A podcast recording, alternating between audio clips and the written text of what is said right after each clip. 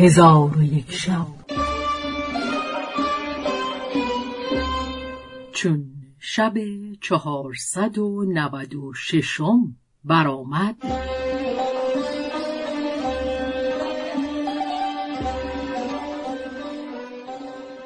حکایت جانشاه و شمسه.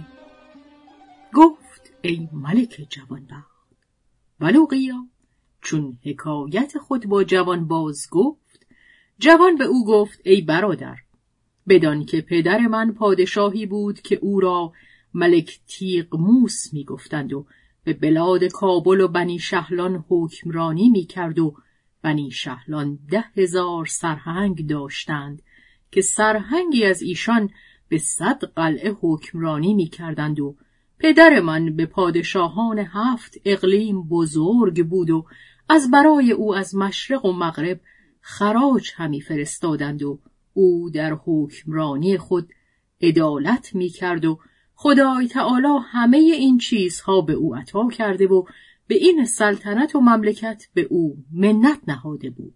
ولکن پسری نداشت و تمنا همی کرد که خدای تعالی فرزندی به او عطا کند که پس از مرگ به جای او بنشیند و مملکت نگاه دارد. روزی از روزها حکیمان و دانشمندان و ستاره شناسان را حاضر آورده به ایشان گفت به طالع من نظر کنید که آیا مرا بهره از پسر هست که در مملکت به جای من بنشیند؟ ستاره شناسان کتاب ها بگشودند و طالع ملک را حساب کرده به او گفتند ای ملک تو را بهره از پسر هست ولکن این پسر را نزاید مگر دختر پادشاه خراسان؟ چون ملک تیغموس این بشارت از ایشان بشنید فرهناک شد و ستاره شناسان را خواسته بیشمار داد.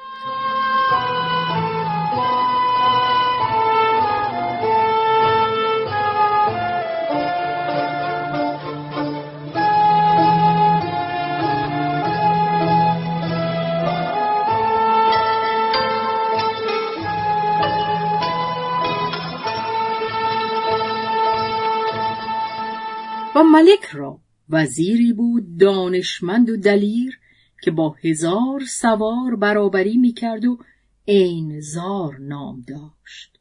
ملک او را حاضر آورده آنچه از ستاره شناسان شنیده بود به او باز گفت و او را به بسیجیدن سفر خراسان و خواستگاری دختر ملک بهروان بفرمود.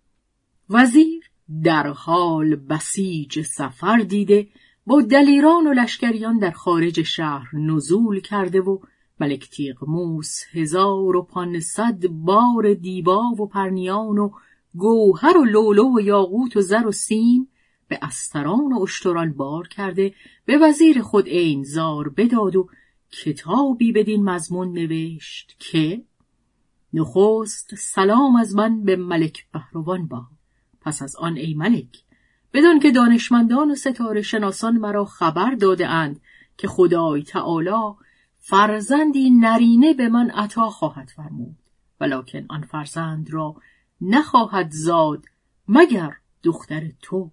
اینک من وزیر خود عین زار را به سوی تو روانه کردم و مالی بسیار از بحر صرف عروس فرستادم و وزیر من در قبول عقد من وکیل است. و همی خواهم که حاجت وزیر روا کنی که حاجت او حاجت من است و در این کار سستی مکن و از مخالفت بر حذر باش که خدای تعالی سلطنت کابل به من داده و مرا به بنی شهلان امیر کرده و پادشاهی بزرگ به من عطا فرموده. اگر تو دختر به من دهی من و تو در مملکت انباز شویم و هر ساله تو را چندان مال فرستم که در شما نیاید و قصد من همین است و بس.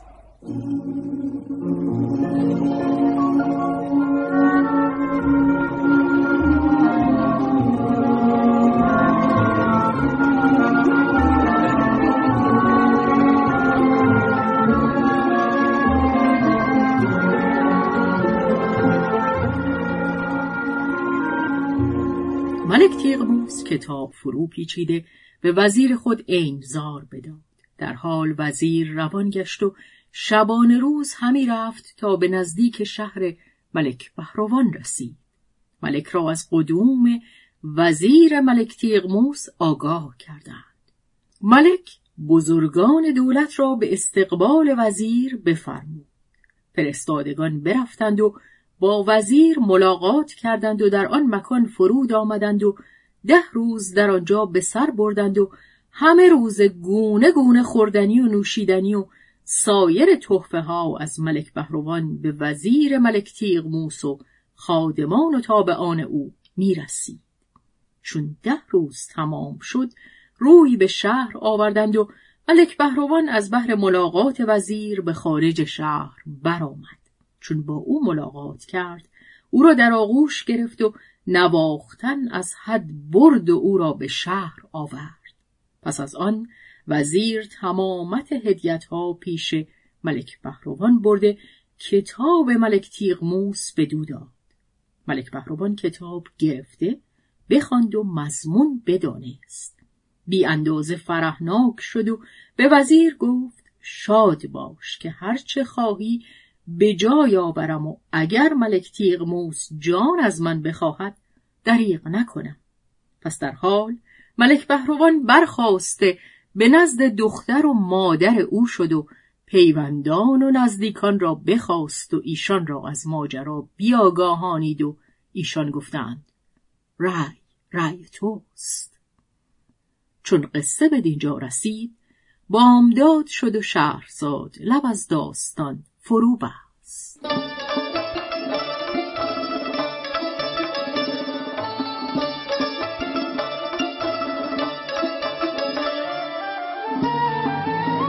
قصه گو شهرزاد فتوحی تنظیم مجتبا میرسمی